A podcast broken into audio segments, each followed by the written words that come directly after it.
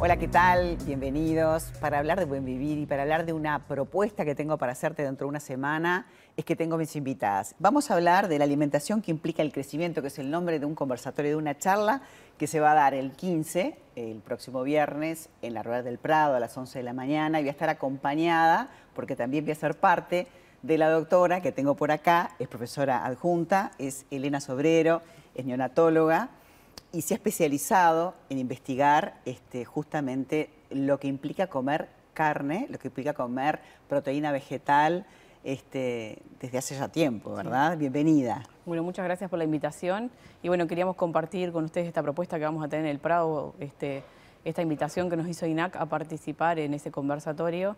Y si nosotros en la unidad académica de neonatología, junto con el doctor Mario Moraes, que es el profesor actual, anteriormente lo hicimos con Borbonet. Nosotros empezamos en el 2018 estudiando la ferritina, que es la forma que podemos medir cómo están los depósitos de hierro, este, que eso es muy importante en el embarazo y después en todo lo que es el crecimiento desde que es un feto hasta que es un niño. Y actualmente estamos investigando también vitamina B12, que son dos elementos muy importantes que, bueno, que se encuentran en la carne en gran cantidad, y que son fundamentales para lo que es el desarrollo del feto y después de... Sin duda. Bueno, este conversatorio que vamos a tener, que vamos a hacer cuatro, acá hay dos de las mujeres, este, va a ser justamente en el salón el del multiuso que tiene INAC en el Prado, así que ya lo estamos invitando a las 11 de la mañana, pero vamos a sumar vía Zoom una tercera mujer. Se trata de una deportista uruguaya olímpica, se trata de Alfonsina Maldonado. Yo la tuve una vez acá y dije que era como la amazona uruguaya porque es una genia. Así que te damos la bienvenida vía Zoom porque ella está en el medio del campo, está en Florida, con su clásico sombrero. Bienvenida. Muchas gracias. Bueno, muchas gracias. Es un placer estar con ustedes y compartir con ustedes estos minutos que vamos a estar compartiendo ahora, pero sobre todo también compartir esta instancia eh, en conjunto con INAC, que es, es sumamente interesante lo que se está haciendo. Eh, y actualmente, bueno, mi labor con INAC, en conjunto con Cecilia, eh, mi nutricionista, lo que estamos haciendo es dar charlas donde abordamos la alimentación también a través de mi historia de vida y la importancia que es como deportista comer sano. ¿Cómo comes vos? A ver, ¿qué, ¿qué elegís para comer y cómo te cuidas? tengo una historia de vida que si la alimentación no es buena, tampoco me hubiese, me hubiese recuperado eh, tan, tan bien como estoy hoy en día, ¿no?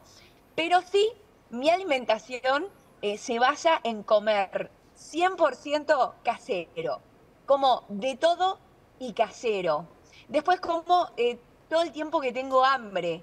Obviamente que Ceci me dice esto sí, esto no, pero nunca hemos tenido problemas porque como todo casero, me levanto muy temprano para hacerme mi pan. Eh, si quiero comer algo dulce, todo me lo hago, todo me lo hago casero. Realmente, este, cuando uno se alimenta bien, la proteína este, animal te da como, como esa fuerza, ¿no? ese, ese power. Voy a, voy a agregar algo eh, cortito. Eh, nosotros hicimos eh, la prueba de, no comer carne durante 15 días en, pleno, en plenos entrenamientos, en lo que fueron cuando estoy entrenando fuerte, digamos, y cuando estoy con el caballo y demás. Y yo quería experimentarlo con mi propio cuerpo a ver qué sentía y la verdad que, hasta tuve sangrados por la nariz. Y una persona que de repente deja de consumir carne y le pasa lo que le pasó a Agustina, ¿cómo, a Alfonsina, ¿cómo lo entendés? ¿Qué pasó? Y bueno, seguramente tuvo carencias nutricionales. Nosotros tenemos que comer variado este, y siempre tener una alimentación balanceada. Nosotros nos enfocamos sobre todo en el embarazo, que las demandas nutricionales aumentan y que hay nutrientes que son esenciales, como el hierro. Y bueno, como te decía, este último tiempo nos enfocamos en B12, que mucha gente ha tenido cambios en la dieta. Bueno, hay mucha más gente vegetariana, vegana, y, esos, y no consumen alimentos ricos en B12.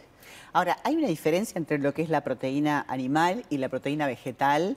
Eh, hay gente que te dice, bueno, yo como almendras, pero para llegar a, equiparar y a conseguir los mismos resultados, este, ¿es igual o cuáles son las diferencias? No, las diferencias son lo que, te, lo, que, te, lo que tiene cada cosa, o sea, la, vitamina B12 principalmente está en productos que derivan de los animales, entonces está en la carne, en la leche, ya sea carne blanca o carne, o carne vacuna, pero bueno, hay cortes que tienen más B12, entonces necesitamos buscar este, dónde está la mayor concentración, sobre todo en esas etapas de la vida. ¿Qué pasa si tenés carencia de B12? Bueno, la carencia B12 va a tener dos manifestaciones principalmente. La anemia, que puede, si bien puede estar o no, pero es una de las manifestaciones, y la otra manifestación es a nivel del sistema nervioso central.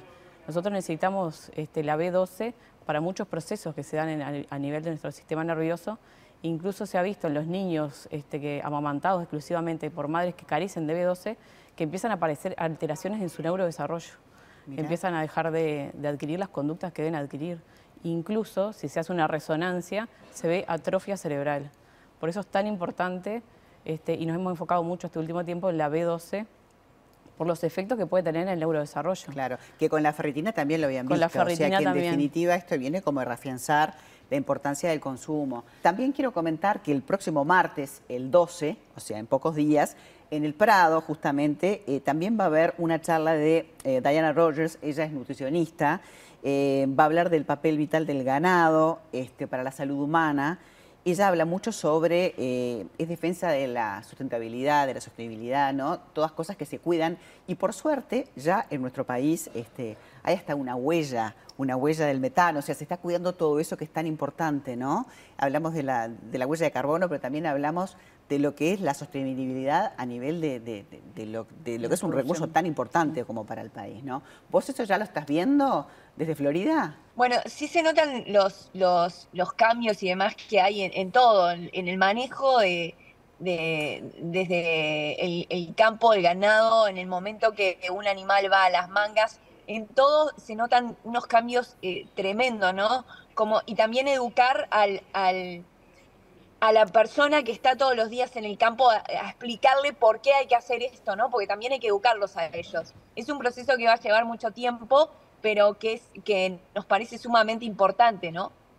Bueno, acá yo tenía por acá este dato de que ya Uruguay se comprometió a reducir un 32% de las emisiones de metano por kilo de carne para el 2025. Hay un compromiso. Este, seguramente la charla que va a dar este, la nutricionista también a las 11 de la mañana el próximo martes va a tener mucho que ver con esto, así que también los invito porque son invitaciones a, ambas charlas en forma gratuita. El viernes es la cita, viernes 15 a las 11 de la mañana, invitamos a todos a la Rural del Prado para para participar de esta conversación que vamos a tener y que después la vamos a hacer interactiva. O sea, que la gente que se sume va a poder preguntar, va a poder sacarse fotos con, la deportista, que es una genia total. Este, así que nos vemos en una semana. Te mandamos un beso a vos.